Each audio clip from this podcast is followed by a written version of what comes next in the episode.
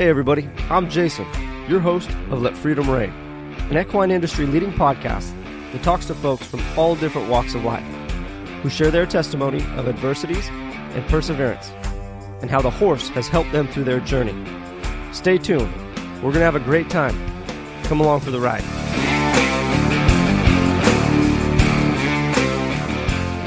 Welcome, everybody, to another week here at Let Freedom Reign podcast.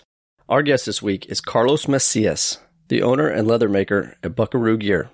As with every weekly episode, there's always a takeaway or life lesson to be learned. And in this week, we talk about the why. Life will throw us many unexpected challenges, but understanding why, why you get up, why you fight, why you push through day in and day out in the face of adversity is where some of the greatest personal growth will take place. Not only will we learn a little history about Buckaroo Gear and the different types of products offered by Carlos, but we will understand that why and what helped him push through one of the most difficult times in his life and not only be successful as a businessman, but as a father. For more information, you can find him on Facebook under Buckaroo Gear and lostbuckaroo.com. You can find him on Instagram under Buckaroo Gear, and the websites lostbuckaroo.com and buckaroogear.com will point you in the right direction. Now, should you find the content of this episode valuable, please share it with a friend. Additionally, your five star ratings and reviews on the podcast platforms of your choice would mean the world to us. You can find us on both Facebook and Instagram under Let Freedom Reign Podcast. We hate to keep y'all waiting any longer. Here is our conversation with the maker of Buckaroo Gear, Mr. Carlos Macias. So, what's new around the shop? The newest thing is my girlfriend of nine and a half years moved in, Hey, and uh, we were going to buy a place and uh, combine house. She's she and I have had our own separate households for a number of years. Mhm. Um, I divorced back in what 2010. Was able to keep the place. Kind of struggled through all that. You want to talk about struggles? That's probably what I'll talk about. yeah, Um, and uh, I've been dating Kim for nine and a half years. Hopefully, I don't get that wrong. She'll be upset. Well, she won't be upset, but it's been a while. Let's just put it that way. yeah, yeah, And uh, she's she's had her own place. I've had my own place. We've been paying, um, obviously, separate bills, and uh, I've been holding out because I wanted to focus on being a dad. And my daughter is now 11, and uh, I thought it was very important, especially uh, well, we divorced when she was two. I, I just thought it was very important that I focus on her. So in other words, when I have her, it's just me and her. yeah. And uh, I'll tell you what, we could uh we could end up down a rabbit hole right now because uh, I'm a huge believer that a lot of our country's challenges can be fixed by the father.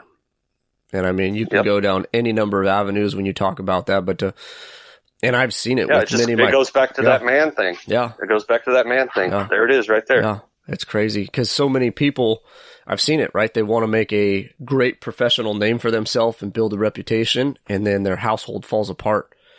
And you have you have to find that balance. And for me personally, I've chosen to sacrifice the professional success to solidify uh, my role as a leader within within my household. That's just what I feel I need to do. Yep. Father, father first, Yeah. always. Every man makes their own decisions for their own reasons, but uh, Yep. I, not that you need my confirmation, right? But I totally commend that position of you pouring into your daughter, you know, and, and choosing that as a priority in your life and keeping it a mainstay. Well, and and that's, I mean, to go back even further, I was a computer guy. I worked for, uh, I don't, you might might even know at the time it was called Stockman's Bank. Mm-hmm. Um, they're based in Elk Grove. Their headquarters is in Elk Grove. Um, um, so I was transitioning from being a uh, computer guy uh, to running the business. I, I ran the bank for five and a half years. I was a network administrator. It was a one man show. The bank was bank was 80 employees with uh, I think four different branches plus the headquarters. So I was responsible for everything from changing keyboards out to fixing printers to answering to the FDIC when they came to do audits on our security, um, information security, information technology security, all that stuff. Anyway, so my wife and I at the time were talking about starting a family, and I had the business going, and the business was, and this was at that high point during that 2005, 2006, 2007 when the market was crazy. The California was, was going, and I was basically working two full time jobs. Yeah, yeah. With Buckaroo Gear and with at the, we were talking about starting a family. We had the good job at the time, uh, with all the benefits and everything else, and uh, so I decided to take the leap. I I um, quit the bank, wanted to pursue the business full time, but not only that, I, I firmly believe that one of us needed to be home with the baby, and that was me. So I was able to do both. She went to Caitlin was born in October, and um, her mom Heather went back to work before Christmas. Wow. So it's been it's been me and Caitlin since she was, you know, not even two months old. Yeah. So Yeah. that's that's the uh, I was gonna say, what a challenging chapter. I mean, it's scary enough leaving the stability of uh, of a forty hour work week, right? That traditional paycheck shows up every other, you know, every other week or every month, whatever. Um, exactly. but to leave that to start a company to have a brand new baby, I mean, uh, there's a lot going on right there in life for you. Yeah, that was 2007. I started the business in 2000. So it, it took, you know, it took that seven years to grow to the point where I had enough confidence Mm-hmm. and taking that leap. Mm-hmm. So hmm So let's go back in your history. I want to talk about kind of how you got your start and and what drove you to the point of stepping off and trying to trying to do this leather thing as a as a business. I mean, now, gosh, you're celebrating 20 years uh, as a business, but it all started somewhere with with that first idea. Let's go back to maybe what what that idea was, or or what part of life you were in when you made that decision.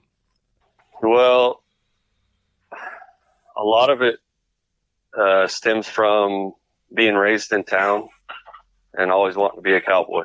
hmm So I was raised in town. I ended up, uh, my first job was at a little horse place cleaning stalls. Um, I was 14. Um, worked my way up from there. Was through high school, had the ROP program, and uh, worked for a cutting horse trainer out here. There's a lot of cutting horse trainers out here. There's a lot of little barns, a lot of show horse people, rein cow horse people, cutting horse trainers. Um, working for him, his name was Ed Murphy. Is Ed Murphy? He's in Texas somewhere now. Um, but he is from Nevada, from Tonopah, Nevada. And so he was a buckaroo and he cowboyed on them big ranches growing up. And, uh, so I kind of learned about, you know, there's all kinds of different cowboys. There's all kinds of different genres. They all come from different places. Um, there's a cowboy from, obviously, you know, there's rodeo cowboys. There's working ranch cowboys. There's Texas cowboys. There's buckaroos from Yeah. Great Basin. There's all kinds of that. So I learned about buckaroo stuff. I learned about the gear and fell in love with it. You know, my, my favorite pastime as a, as a high schooler was to open up the Capriola catalog and just, you know, drool over the bits and the spurs and all the old timey stuff. Yeah. And, and that's what I did. And this is long before any of the internet stuff. It was catalogs that, you know, if you wanted to look at good gear, you, you had to order a catalog. Um, so, uh, fast forward to just out of high school, I graduated high school and went to Montana State University. Moved up there to Bozeman. Um, I was studying um, animal science, and uh, I didn't really do a lot of studying. I probably got more of an education in beer and beer and partying and In girls. life, how about that? In life. Yeah, exactly.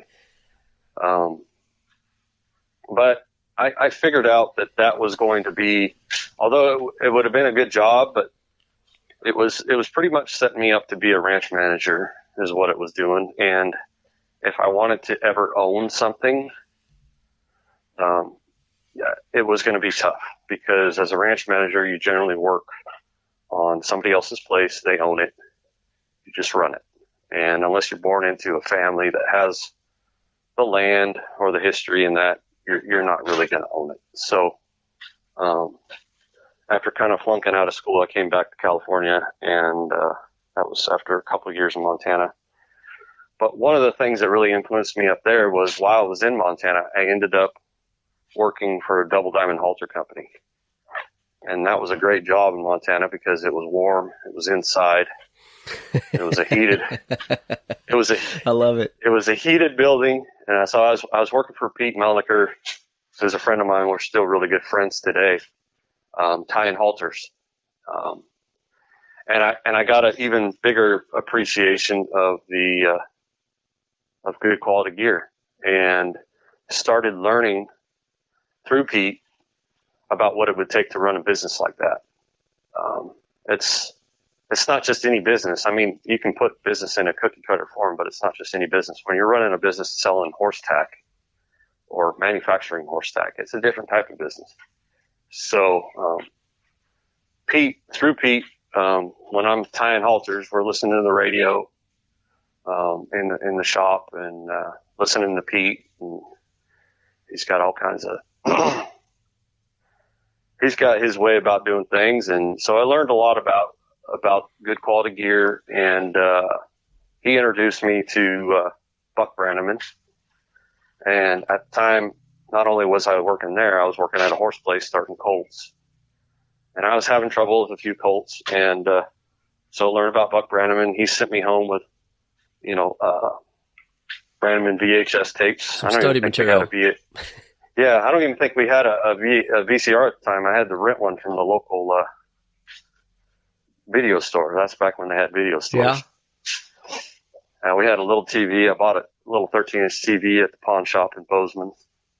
And so we could sit there and watch, um, these videos. I think I watched Brannaman's groundwork video a million times.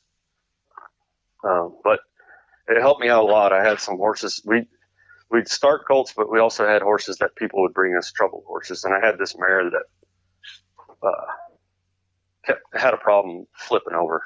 You put any pressure on her face, she just flip over on you. I was able to get through some of that stuff and learn about that. But, uh, so that's kind of when I fell in, fell in love. I, I had, you know, I'd always wanted to do the horse thing and be the cowboy thing, but I started really getting passionate about the horsemanship and falling in love with that. Um, I kind of got silly about it, wanting to know all the intricacies and the, there's a lot to it. Like, and like we said, we were talking about earlier. I mean, it's not just about the horse, about, it's about your inner self. I mean, it's pretty much one and the same. It has to be right because if you're not good between Human, the ears, humanship, horsemanship, whatever you want to call it. yeah, You know what I mean? absolutely. So, um, so fast forward coming back, I said, I think I did say I moved back to California. I went to work for my dad for a little bit. He owned a landscaping company and I, I foreman for him, installing backyards and sprinkler systems, landscape design, doing all that.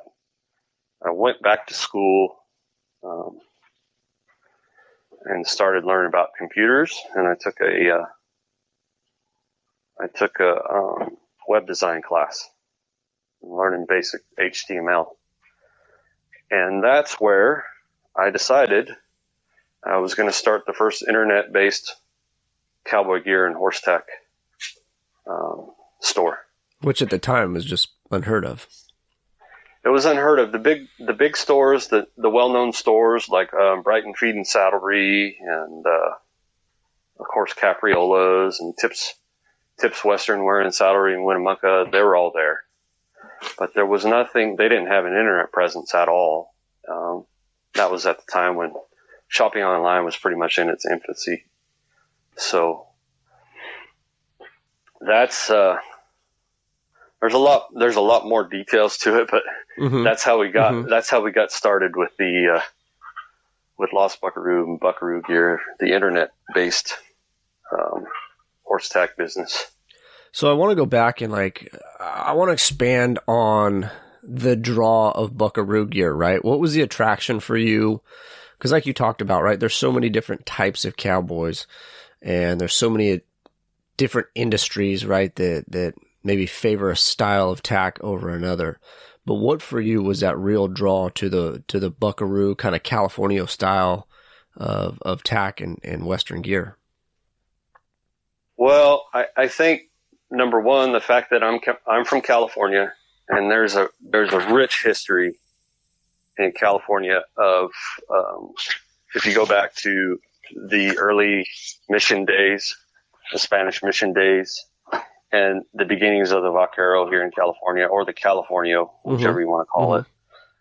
Um, so having an appreciation for the history here, and I'd be lying if I if I uh, if I didn't mention, you know, I am, you know, Hispanic. So having having that history and knowing that, you know, at the time it was it was basically what we know now as as Mexicans who were the first vaqueros. I mean, they were Spanish Indians, but Mm-hmm. um, and then the whole jáquima jáquima Tefrino uh, uh, thing. I don't know what you want to call it. The process of bringing a horse up um, from a colt, starting them in the hackamore, and then going up to the two rein, and then going up from that straight up into the bridle.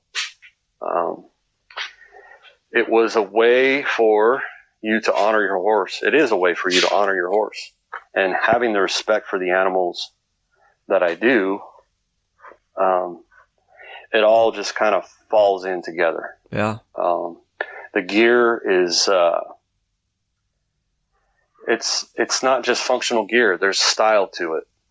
There's uh, there's pride in the craftsmanship of the gear. Not to say that there's not pride in any type of gear, but it's got it's got a certain unique style, um, and you can go from you know a California type uh, cowboy, we'll just say cowboy, to a Great Basin buckaroo, and you can see there's different styles within that, even in the type of gear they use, and and uh, it, it's all based on the location you're in. Um, you know, you're you're doing different things with your horses. You're doing different things. You got to run your cattle a certain way because you're either you know on the coast, or you're in the mountains, or you're in the sagebrush. There's there's just so much to it, and uh, the silver and the uh, the the Wade saddles, or the saddles with the big horns, or the three B the three B saddles. Mhm. Basically, the the slick fork saddle, right? Yep. Yep. The, the slick fork saddle is has always been the king in my eyes, and uh, all that goes along with it. So, um, you know, riding riding in a in a snaffle bit with a McCarty is the only way I really know. Um, instead of using split reins, always being attached to your horse with your get down rope or your lead rope, whatever you want to call it. Mm-hmm. Mm-hmm. Um, so just wanting to be a part of that and uh, having had the respect for the gear, like I said, sitting there just drooling over Capriola catalogs growing up, Yeah. to being able to kind of jump into it and be part of it. What I think is most I- fascinating with a lot of this in, in our conversation is that, I mean, you talk about the rich history, and we're going to use the Vaquero or the California, right? Because that's where we're at uh, for the sake of conversation. But it's ap- the the theory is applicable to any part of the world. And you talk about the respect for the gear. I think it's incredible that you you place the value in that, right? The history, the process, and and obviously we always want to push the envelope and we always want to be innovative in making things better, whether it be how we work horses, how we work cattle, the gear that we use, but you always have to stay true to that foundational root, right? Of where it all started, where it all came from. And I think that's the, the most fascinating thing that I've gained in our conversation, right? Is that it's such a balance of, I mean, there's huge value placed in the history. There's huge respect placed in the history, but in the same vein, you're trying to produce a product that, that hopefully will last a lifetime, you know? Yeah.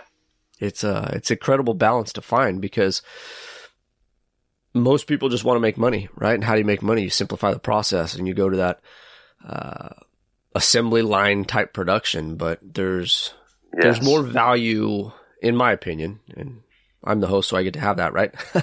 but in my Of opinion course. there's there's a lot more value in the history, the personality, the love that goes into the production of this equipment cuz as you send every piece of leather good out, this isn't something that's just going to hang on the wall, right? This is something that an individual could potentially make a livelihood on and feed a family on and could be a generational piece of equipment. That's right, and you know, and I have customers from all walks of life. They're they're working cowboys, buckaroos, to you know, people that you know board their horse at, at a at a facility, and they go out and they're just trying to better themselves in horsemanship, and they're hobbyists. Um, to uh, you know, all over the world, there's there's all kinds of different customers. Yeah, and I yeah. and, and I'd be lying. You said you know you're trying to sell them a piece of gear that lasts them a lifetime. Well, yes, I, I kind of hope my shafts don't last them a lifetime, a lifetime, because that's not really good for my business plan. I, I do build them to last. Yes. Don't get me wrong. Yes. But, yes. Uh, yeah, for sure. Good stuff. So let's let's go back. I want to kind of develop uh, some of your experiences at the halter business. Right? You talked about learning how to run a business, and and we've talked about it a few times on the show. Is that most people in the Western world are really really good at what they do, whether it be training horses or breeding, whatever their given discipline is. Right? Reining, roping, uh, barrel racing. But oftentimes we lack, as a whole in the industry, on the business side of things. What what were some of those early valuable experiences that maybe you shared or learned at that halter company that that carry you on to have the success that you've had for now twenty years? Well, I mean, I think at the time when I was working there, I wasn't necessarily looking at it as learning how to run a business. I I look back, being a business owner now, trying to either trying to start up a business at the time when I was doing that when I was first getting into this. I look back at my experience there at the halter company and see, oh, you know, you say, oh, that's why he did it this way, or that's why he was doing this, and it's it's very it's simple stuff like recycling uh, cardboard boxes. To me, I always thought that was funny. Why why does he keep on reusing the same boxes over and over again? Well, that costs money. And if you're trying to if you're trying to start out, Yeah, you're not going to go out and buy brand new boxes to box your, your orders up and ship them out. I mean, that's a pretty basic thing to learn, but you know, light bulbs, you know, as you get older and you see things, it all starts to make sense looking backwards. right. Yeah. Light bulbs, yeah, light bulbs start going off in your head and you start realizing, oh, well, this is why you did this and this is why you did this. And to have the attention to detail and to be as painfully particular as a person like uh, the man that runs Double Diamond Halter Company is, is necessary in business, especially a small business or a sole proprietorship. You've got to know everything, start to finish, in and out, upside down and backwards, um, in order to in order to have a chance at being successful. Yeah, And uh, as annoying as it was working for him, later on, I understood why he was like that. Mm-hmm. Mm-hmm. Um, and you say, well, how did you learn to run a business? I still don't know how to run a business, to be honest. I'm just, I'm, I'm I'm learning every day and it's a, it's fluid. It's changing on a daily basis. There's so many challenges, you know, it's challenging enough just to get up, not for me anymore because I'm, I'm pretty adept to it, but it's challenging enough to get up every morning and get out here and get to work because you don't have anybody that's you're not accountable to anybody. You don't have a boss at the a boss at the bank or a boss at the store sitting there waiting by the time clock, making sure you show up on time.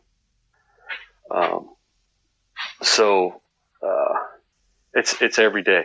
It's every day learning, every day challenging, every day evolving. Every day is a little different.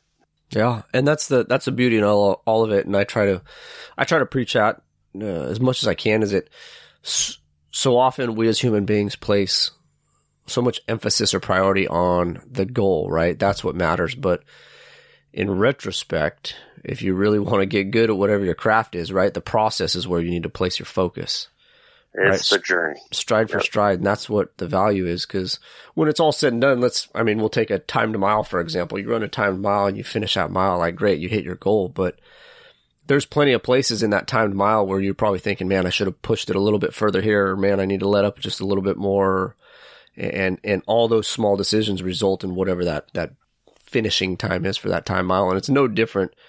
Uh, that than working a horse or running a business, right? I mean, you want everybody wants to be successful. Everybody has money that they have to make to to create a livelihood, but in the same vein, I mean, it's a bunch of stringing a, together a bunch of good decisions and trying to learn as much as you can from the bad ones. Yep, that's exactly right. So let's build. Let's build up. You talked about that period of your life, right? You have a young baby, you have a, a, relatively new business, and and you talk about the challenges that you faced uh, with the divorce. Maybe we can discuss the the personal side of it and the professional side of it, and then we'll get into kind of some of the growth and how you fought your way through it to find success. Um, I have I have absolutely no problem talking about that stuff. I I hope that maybe something get somebody gets something out of it who's God forbid having to go through the same thing. The the divorce was devastating to me. Um, I was pretty lost. Um, the the thing that uh,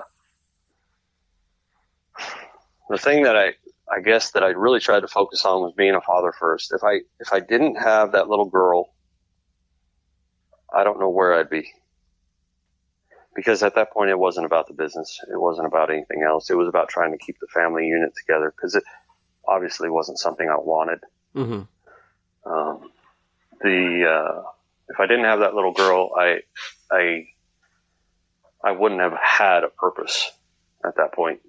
So I, I thank God for her. She's a blessing, and the struggle for for me was basically not only personal heartbreak but heartbreak for her because I really firmly believe that a child is better off with a two parent household. Yes. And when when you when you get married, when anybody gets married, they never intend on getting a divorce. That's mm-hmm. not the, that's mm-hmm. not the plan. But even more so, when you have a child, you definitely don't intend on breaking up yeah. with your child your child's parent. Uh, you don't plan on having a divorce. You don't plan on separating you, you're seeing the happier, you're, you're hoping for the happier ever after life, right? So that was the challenge. And you want to talk about podcasts. The thing that helped me get through it was listening to Dr. Laura. No kidding. Yep. Isn't it funny though when you talk about this? Uh, I mean, uh, on a fundamental level, it seems relatively easy, right? Uh, divorce, in my opinion, is caused because there's an interruption in life balance, right? Needs are not getting met on one side of the fence or the other. Yep. But it's although it's very very simple in concept, uh, oftentimes we get lost. Everybody gets lost in the weeds, and there's always an interruption of life balance on on many many levels. You know, and get complacent. Yeah, yeah. You start to place priority where it shouldn't, whether that be in your profession or you start taking things for granted, uh, yep. or you don't show the appreciation. I mean, that's uh, one of my biggest struggles just is, is work ethic. Like when it's time to work, it's time to work. And I will get very, very narrow minded. I'll be a, the, the, the, runaway freight train and, and it's been hard Tunnel for me. Vision. Yeah. Tunnel it's been vision, hard right? for me in life to, kind of yeah. take that deep breath, right? Step back, look at the big picture. Like, okay, I can dedicate myself to this, but I have all these other priorities that I that I'm obligated to as well, and I need to maintain some level of proficiency in those aspects of life. And uh, for me, it was small changes in perspective that I personally learned through working with horses, and that's what we try to convey on this show. Is that we have all fallen on our face. Anybody that says they haven't is a liar, flat out but small changes in perspective, right? Small changes in your perspective that you learned with your specific divorce circumstance could have profound outcomes with somebody that's maybe battling anxiety. Uh, somebody yeah. who has that horse that they can't get under control. Uh, somebody who's, man, I should really take this chance in life with a new job opportunity, but I'm kind of scared, you know, and that's, that's what we try to convey here is, you know, what was it for you that kind of helped right the ship. You know, you talk about the value of your daughter and, and giving you purpose yeah. and, and, a willingness to fight through that process. But at some point in that challenge, there had to have been some sort of light bulb moment that, that helped to change your perspective. And maybe Dr. Laura was that. Yeah, and and I, and I shouldn't say it was just Dr. Laura. I mean, that was the biggest, probably the single biggest, um, I guess, therapy, if you want yeah. to call it that. Yeah. of, of the whole of the whole time. Um, reading her books, listening to her, listening to her podcast or her show. She had call-ins, you know, people calling in with Mhm. some of the same issues, understanding. Um, because you know, when you get a divorce, you feel like, at least I did, I felt like a failure Oh yeah. Oh yeah. and uh, and and understanding that other people have the same problems, understanding why it happened, um, you know, accepting. Accept acceptance was the biggest thing for me. So hard. Was accepting this is this is the way it is. This is what it is, and this is what we got to do. Um, you know, of course, my dad and my mom were really and my family in general was really supportive and helpful. And uh, I I come from a divorced family, and I certainly didn't want that for my daughter. Um, reading all the statistics and doing all the studies and understanding what it's like to be a kid that has to go back and forth between his parents' house, I, I didn't want any of that. But um, that acceptance deal, and it, and it takes a while it took me a while.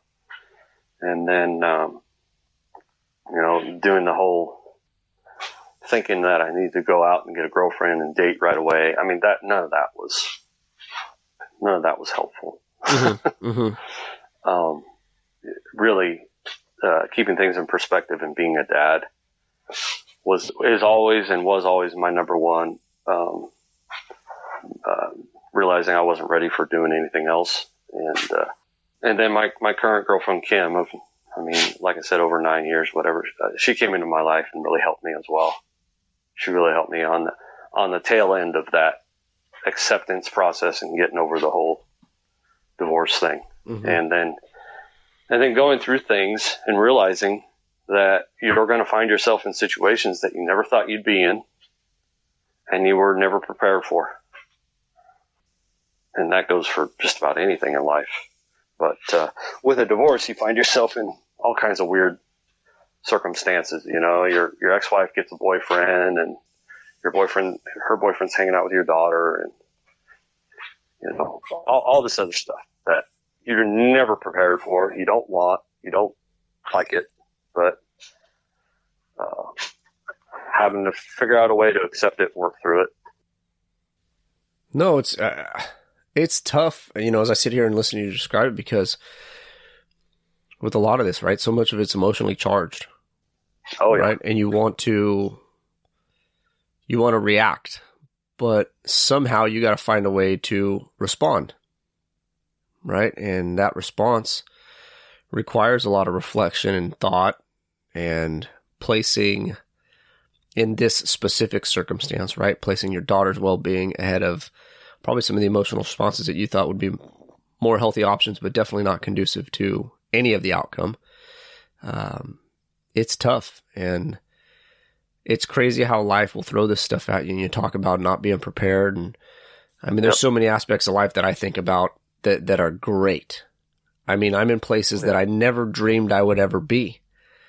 But there is the contrary to that, right? That same phrase can apply to to negative outcomes and this is kind of why we get we get into the deeper conversation on this show is that I mean there was a life lesson learned there were many life lessons learned and oh yeah and hopefully we as individuals can find more peace with ourselves, find more patience with ourselves, um, and have that understanding that you know what things aren't always going to go great, and we're not going to make the best decisions, and we are going to react emotionally. Yeah. Um, you got to expect some level of failure, if that makes sense. yep But I don't know. It's tough, man. I, I, I couldn't even imagine being in your shoes and having to make those decisions. I mean, that's that circumstance alone is a lot on your plate, let alone trying to make a business and qu- basically quit one industry and start another. Uh, it's just, it's incredible to, it's incredible to sit here and have this conversation with you when you're years down the road and you fought the fight and now you've looked back and now you have all this in- information and experience to to maybe help somebody else. And this, a lot of what we talk about, yes, we're using divorce for the sake of conversation, but it's applicable to so many other aspects of life. Yeah, for sure. I mean, I, I don't know. I, I, I, I think I, I did what any other good dad would do. Um, to be honest, uh, but we all, we all go through it individually and we have our own way of going through it. I mean, uh, one of the things I really was intense on when all this started going down and you talk about how emotional it is. Um, I didn't have a, I would normally, I'm not a big drinker, but mm-hmm. I would have beer. I would drink some beers, you know, mm-hmm. now and then, maybe have a whiskey every, every once in a while. But when I was going through all of it, I didn't have a drop because I wanted to feel it all for what it was. That's um, impressive. And I, and, and, and I did that again. My daughter giving me purpose. I did that because I needed to be sober for her. I needed yeah. to be present. Yeah. Yeah. hundred percent. Yeah. Um, not, not that I wouldn't be anyway, but, uh, when she wasn't with me, you know, I, I could have been spending my time sitting at the bar, you know, but definitely did not. And, uh, I think, I think that helped. Um, everybody has their own way of doing it, but, uh, I will say, um, looking back, I know, I was going to say I think, but I know I'm a better, I'm a better person. I'm a better man because of it. Because That's the biggest thing look, right there, right? Is it?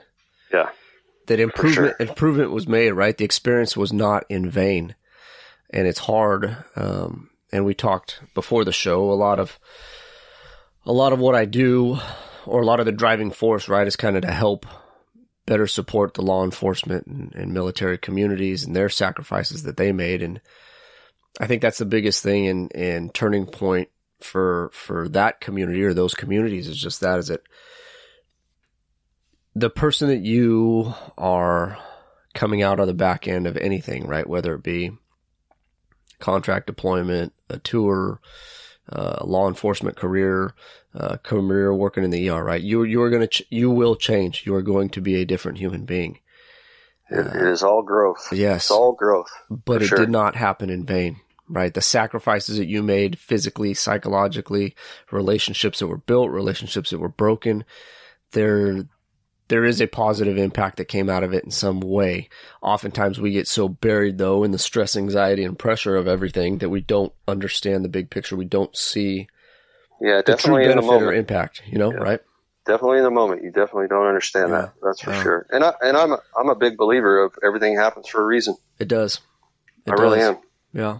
Absolutely. It it might suck. It might really suck at the time when you're going through it, but yeah. I am a believer of that. Yeah. So let's talk about let's kind of transition into the business side of things, right? And and you growing the leather business at that same at that same point in your life, right? It's the business is new, the internet business is new. You still have to focus on business amidst all the other things going on in your personal life. I want to talk about kind of how the business got its foundational start and then what you have grown into as far as products offered, products you specialize in, things of that sort. Well, so in the beginning, when I first started, I was basically buying and reselling tack. That's basically what I was doing. I had uh, a good contact in Double Diamond Halter Company. I had I had his products available through the website, um, halters, McCarty's, other things, lariat rope, stuff like that. Um, there was a couple other vendors here locally that I dealt with for leather goods, such as you know head stalls and breast collars and um, it, it, was very small. It was very small time at the beginning. The only thing I basically made at the time was um, the bosal hangers. That's the only thing I kind of made in, in, in the office. Mm-hmm. And I wouldn't even call it a shop because it was basically a bedroom with a desk in it and a good internet connection. um, so from there, I, I was just, I was, I was un, I, I was uh, what, what, did I do at the very beginning? Oh, the very beginning, um, I was selling Monel, Monel stirrups. I don't know if you're familiar with those, but they're they're a stirrup. They're really popular among uh, working cowboys and buckaroos. Um, they're wider. They're metal bound. Mm-hmm. Uh, Monel, Monel at the time, Monel is a type of metal, but uh, most of the stirrups now are stainless steel covered, real shiny. You can mm-hmm. get them in Monel mm-hmm. or or brass or copper. Anyway, so my other than the the the, bosal hangers, I was I was lining those stirrups. So I'd get them in from Trina Weber, who I still do business with today. She she makes the stirrups, um, and you put a leather a leather liner in them because they're just wood wood bound interior, and you line them with leather and nail it in, glue it in, and put your little uh, there's a little piece of uh, I don't even know what you want to call it, but it goes over the a leather a piece of leather that folds over the top over the hanger. Yeah, yeah. Um, put that in and, and ship it out. So I went from doing that to um, uh, we uh, my my ex wife and I Heather um, decided to buy a place out here in Wilton, uh, a small ten acre place that I was talking about, which I still live today, and build it. And uh, upon building that, I built a shop, and part of the shop at the time, the shop, the building itself is 24 by 36, but I sectioned off uh, a 10 foot section at the end of the shop and framed it all in for my for the business. And that was going to become my leather shop. And one of the very first things I did was bought a sewing machine. And the reason I bought a sewing machine is because I thought I was going to start building head stalls. And because uh, I really wasn't happy with the quality of head stalls I was getting at the time, I knew there was better out there. And I thought, well, the, the easiest way to not have to worry about the supply chain or the product that you get and control what you get is to do it yourself. Yeah. So, and I've always been a do-it-yourself kind of guy, so I start building them or trying to build them. And I got decent at it, but I realized head stalls for me they're a pain in the ass. Um, there's just not there's a lot of work in a head stall for the return you get unless you're building them, say, two or three dozen at a time. Mm-hmm. And I wasn't selling two or three dozen, so it just didn't it just didn't pencil out for me. So, um, I started I looking I started looking at uh, chinks and Armitas, which I don't know if people know what chinks are, but chinks are like half chaps, Mm-hmm. right? Um, and the one thing that I noticed was uh, the Armitas weren't weren't available. You couldn't really find them. Um, there's a few places you could get them, but uh, they weren't marketed. Um, and uh, a lot of people didn't even know what Armitas were. So um, I, I got some chap leather and started making my own patterns and started messing around with Armita stuff. And ne- next thing you know, I'm building chinks and Armitas um, almost exclusively, um, which is the major part of my business even still. Um, and I I figured out quickly that I had the wrong type of sewing machine. I was kind of sold a bill of goods on a uh, eBay sewing machine. It was it was it was advertised as a leather machine, but it really wasn't. Wasn't yeah. Um, so I ended up getting another machine, and that helped things out really. I mean, immensely because it was the right type of machine, and I was able to do things a lot more consistently, stitch length, things like that on on the shop leather, um, and it it really started to snowball from there. Um, I moved out here and and built this place in 2003. You had um, the Californios was a very popular thing. The, the roping event at the time was up in Red Bluff. Um, and we got a booth there and, uh, it was just, it was a phenomenal time for the business, for me personally. Um, just, uh, becoming, uh, internationally known, uh, gear maker, having a booth there, having the recognition. Um, and of course, at that time, you know, that 2000 was it 2005 to 2007 um, time was just it was madness. You know, economically, um, housing market, everything. People were just everybody was in the spending mood, right? I was gonna say everybody was spending money they didn't have. Exactly. exactly. Uh, yeah. So, um, uh, you know, I, I skipped over, well, I didn't really skip over that. At the time, um, I was still searching for some, for, for some products to sell. Um, and I met, uh, uh, John Willemsma, who's become a really good friend of mine. He's a saddle maker. Um, and started uh, working with him on selling sa- some of his saddles or reselling some of his saddles, doing a wholesale thing with him and starting to learn and develop contacts within our little circle of gear makers. You know, um, Todd Hanson, who's a bit and spur maker, um, Jeremiah Watt, Jeremiah and Colleen. Um, they're all well established um, within this sort of genre of gear, I guess. Mm-hmm, mm-hmm. Absolutely.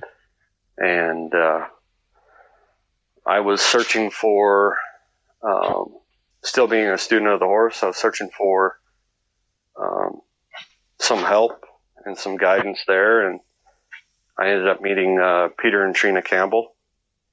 And uh, it started out me selling his VHS tapes because he had he had some really good uh, informative, really educational, good informative uh, videos out. And uh, and uh, I ended up asking his wife. I, I, I met her on the phone. I asked asked her. I said, "Well, what it what would it take to get Peter to come do a clinic here?" And uh, you know, 2006, I think it was. She told me what the stipulations were to get a clinic going. And 2006, I come home from work after working at the bank, and uh, his trailer and his horses are in the pen out back, and he's nowhere to be found. And about two hours later, about two hours later, he calls me from the hotel and says, "Hey, uh, hey, partner, will you uh, throw my horses some hay and give them some water, and I'll see you in the morning." I'll be there in a bit. I I never met him. I never met him personally. Never even talked to him on the phone. And uh, he come out the next day, and we had a clinic, and him and I become really, really, really close friends. And uh, we did, and that that furthered my my horsemanship journey in a lot of ways. Not only did it further that, but it uh, also helped me understand gear even better, have a better understanding of design, longevity of gear, and Peter and I even worked together on some things uh, with the Armitas and, and, the chap design.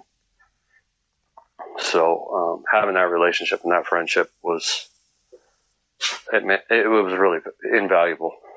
Um, and Trina too. I mean, Trina helped me throughout the years as well. We we helped each other. It was it was both ways. I was at the time I was doing website design and stuff, and we did a lot of stuff together, worked together in a lot of different ways.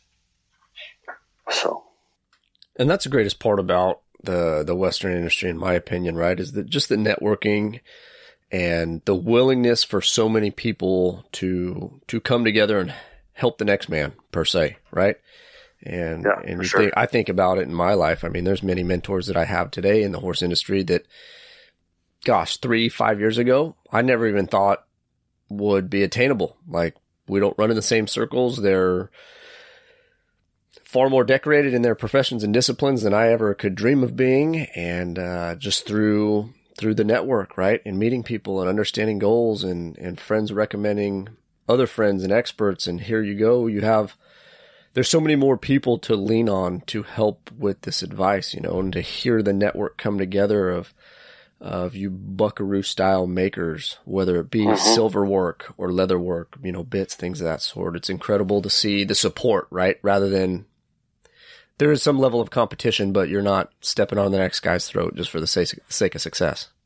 Well, when you say that, uh, there is some level of conversation, uh, competition. I, I have evolved in that respect as well because, you know, in the beginning, when I'm struggling trying to get established, you know, I looked at anybody else who built a pair of chinks or a pair of chaps or a pair of Armitas as competition. And, uh, now being a little bit older and wiser, I guess, having a little bit more life experience, uh, that's not necessarily the way I should have looked at it. Yeah. It's, Yeah. it's not really a healthy a healthy way to look at it. And uh, it's kind of a to even go further to that point. I think it's kind of a starvation thinking where you know if I'm doing good, everybody else. In order for me to be successful, um, I should be the only one that's making the sale on the custom shop, and nobody else should be. Mm-hmm. Um, Mhm. That that doesn't work. Um, and I've had to evolve from that and mature from that way of thinking as well. Now I I get people that, and I still do to this day, people that ask me if I'll sell them my patterns. Uh, no, I'm not going to sell you sell you my patterns. Yeah. But if you have questions, or if you're trying to learn how to do this, give me a call, and I'll walk you through it as much as I can or as best I can over the phone. Give Yeah. you some advice Yeah. hopefully get you going in the right direction. Explain what I've gone through to get there. I'm I'm not an expert. I'm learning every day, um, but I, I could kind of tell you from my own personal experience what I've you know what I've done to get to where I'm at. Um, I'm still learning, just just like everybody else. But uh, yeah, and, and yeah, so I, I don't know how I got off on that. Oh, the competition thing. No, it's true, and I, and I think about it too. I mean, so much of my success early on was driven by a fear of failing. Right? I was so scared Right. of making a mistake that I just worked that much harder. When in fact, you know, as I've gotten older and matured in the same vein, quote unquote failure is not negative. Right? It's a chance Nope. to find a hole in your game. And I often talk to people about, I, I use the phrase run your own race instead of worrying about the competition and what they're doing and whether it's ethical and how they're trying to, you know, get a corner on the market or undersell you, whatever it may be. All those man hours spent worrying are man hours that you could spend bettering your business, bettering your product, bettering your model, whatever it may be, bettering your horsemanship, uh, how well you do with Water, your wife or your watering your own Yeah, grass. exactly. Exactly. Like, watering your own grass. let them Yep. do their thing. But if you're truly a master at it, uh, if you're truly an expert in it, who cares who you compete against? Yeah. Show up. You show up on game day and you do your job. And you know what? You're going to get beat. That's life. Yep, But you learn. that's exactly right. You're that much better for the next rep, the next round, the next competition, whatever it may be. Lick your wounds if if you get your tail whooped, but you move on and you and you do better and produce a better human being, a better horse, a better business, whatever. Yeah, I mean, and to go back to your to your point about the about the community and people willing to help, no matter how big or small, or whether they have huge name recognition or not. Um, you know, if if if I, if I wasn't willing to do that, if I was still of that starvation thinking, um, where would I be uh, if all the people that had helped me along the way had that same attitude? That's true. It- That's a great point. So it, it really, it, it- it really, uh, it comes full circle in that way. I mean, I think as you get older, you mature, you have more life experience, you become wiser, you look at things a little differently. It's like Peter used to say, be careful what your opinion is today because, because tomorrow, yes. right? Yes, you're Because tomorrow with knowledge, yeah, with knowledge, tomorrow your opinion may change. Yeah, So, um, there's a lot of that. yeah, There's a, there's there's so much of that, but uh, so I mean, moving on to Californios and uh, internet's booming. People are buying like crazy. Um, I think a lot of the, the the big tack stores and stuff like uh, National Roper Supply and stuff like that still didn't really have an internet presence. It was all catalog sales. hmm Um, there, we we were doing really well. I was doing really well. California was was a big major part of that, of course. But having an internet presence and being able to get the information out to the masses and educate them on, um, not only educate them, I, I shouldn't even say educate them, make available to them this type of gear. Hmm hmm because the people the people that were educating them it certainly wasn't me. It was people like peter campbell ray hunt buck brannaman bryan neubert joe walters bill dorrance tom dorrance. Those were the people that were educating the masses on not just the horsemanship. The horsemanship was the major part of it but Yeah. the gear. Yeah, the gear if it weren't for those folks I, I wouldn't nearly be any any type of success yeah, because they were the people that brought this type of gear to the forefront. there is a huge history of the Californios and the Vaquero and everything else. And that's where the gear was derived from. But the people that made it more known and more popular were, were those clinicians, right? So, Mm-hmm. Mm-hmm. And, and every one of them's got a spinoff of some kind. There's a bunch of disciples of those folks and they're all still using it. They're all still using this type of gear and, and, uh, there's still people I get, I still, I, I used to get a lot more phone calls. Now the phone doesn't ring. You, you get a text or an email, but at the time, you know, there was people that were, they were just finding out about the whole Vaquero thing and the California thing and, and, uh, the bridle bit process. And, and there's people that were just, and the Californios was part of it. Just the excitement. It was like this whole folklore culture that had its own following. Yeah, it was a rediscovered part of history. Yeah. And, uh, all those folks are responsible for it. Um, you know, Gwynn Turnbull, Dave Weaver, the folks that ran the Californios, they're all responsible for that. There was a huge surge in the popularity of this type of gear, Mhm. and uh, it it continues, definitely continues. It's cool to see the uh, just the network of support all come together, right? With with that industry, right? The Buckaroo gear, the California style of horsemanship, and you know everybody kind of supporting everybody else from the horsemanship side, the tack side of things, running businesses in general, and um, it's awesome to see that. I mean, to this day, right? And we've mentioned it before. In your twentieth year, you still are running a sustainable business founded in so much of Western history. hmm Yeah, I never I never really looked about looked at it like that, but yeah, that's right, that's true. Yeah. Yeah. So as we wrap every episode, I want to give you first the chance to to tell listeners how they can reach out to you, how they can find you and your equipment. Um, so if we can, let's go through websites and social media real quick, and then we'll wrap with our our final question uh, around freedom. So first and foremost, of course, the website is buckaroogear.com or lostbuckaroo.com. They both go to the same website. And then uh, Facebook, you can just look up uh, Buckaroo Gear or at Buckaroo Gear. It's it's facebook.com forward slash yeah facebook.com forward slash Buckaroo Gear. And then Instagram, um, which I post, I try to post to just about daily. Uh, I generally take uh, at least take Sunday off, but I'm trying to post something up to, to Instagram daily. Um, Instagram's at Buck, Buckaroo Gear as well.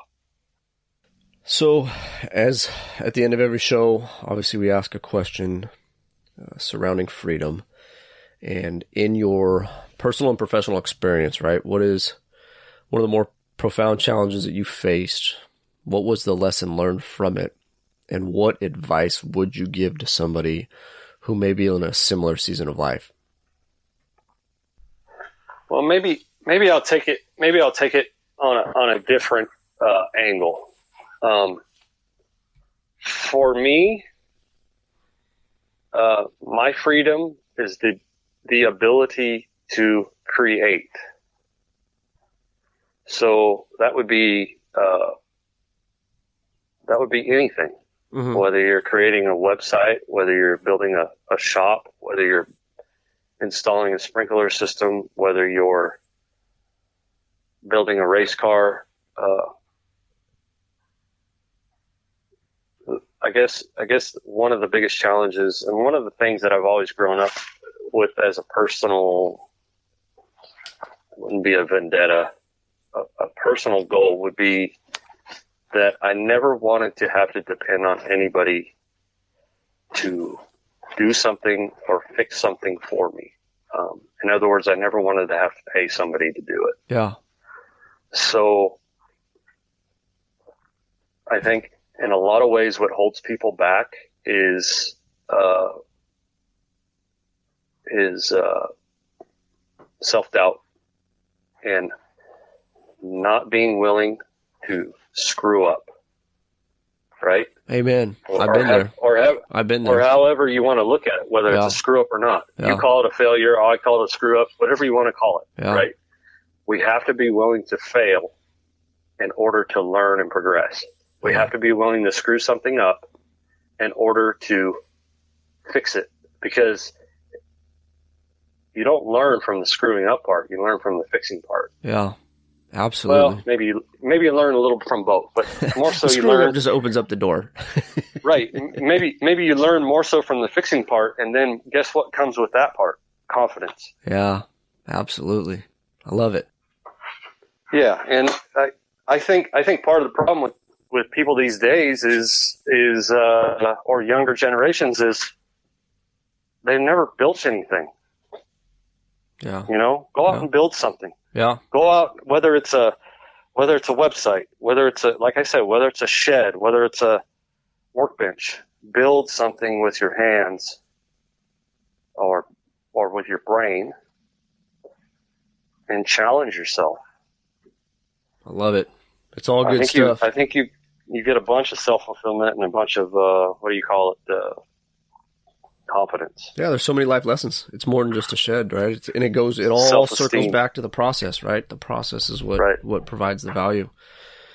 But I'll tell you what, Right. Carlos, it's been a uh, awesome hour sitting down speaking with you and talking about Buckaroo gear and just talking life a little bit, you know, and, and hopefully being that you're not too far from me, I'm going to try to get up your way. Uh, maybe once all these funny little COVID restrictions quit and uh, check the shop out and maybe we'll just talk life.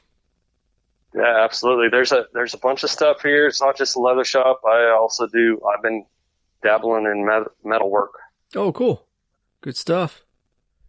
All right, my friend. Well, you have a good rest of the day and we'll talk to you down the road. All right. Thank you very much. Bye bye. Bye. Hey, thanks for riding along with another episode of Let Freedom Rein podcast and being part of our freedom family. If you want to provide greater support of this show, visit patreon.com forward slash Let Freedom Rein podcast. That's P A T R E O N dot com forward slash Let Freedom Rein podcast. And rain is spelled R E I N. There you can provide a donation at a cost less than the fancy cup of coffee you're probably holding to help us produce free weekly content. For collaborations, to book us as a guest for your next event, or to make guest recommendations, email us at info.lfrpodcast at gmail.com. For the most up to date information on Let Freedom Rein, visit our Facebook and Instagram page at Let Freedom Rein Podcast. Additionally, you can find us on Twitter at Let Freedom Rein underscore. We cannot thank you enough for being our most loyal listeners, and we'll see you on the next one.